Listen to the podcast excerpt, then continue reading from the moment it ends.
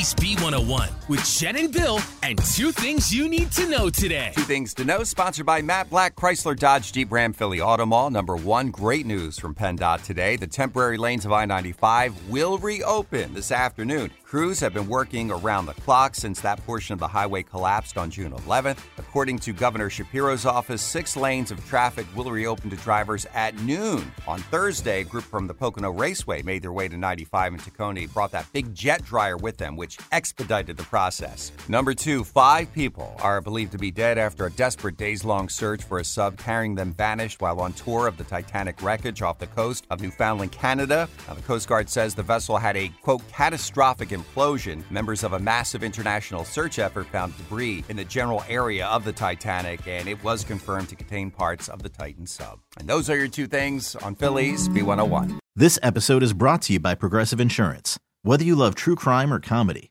celebrity interviews or news, you call the shots on what's in your podcast queue. And guess what? Now you can call them on your auto insurance too with the Name Your Price tool from Progressive. It works just the way it sounds.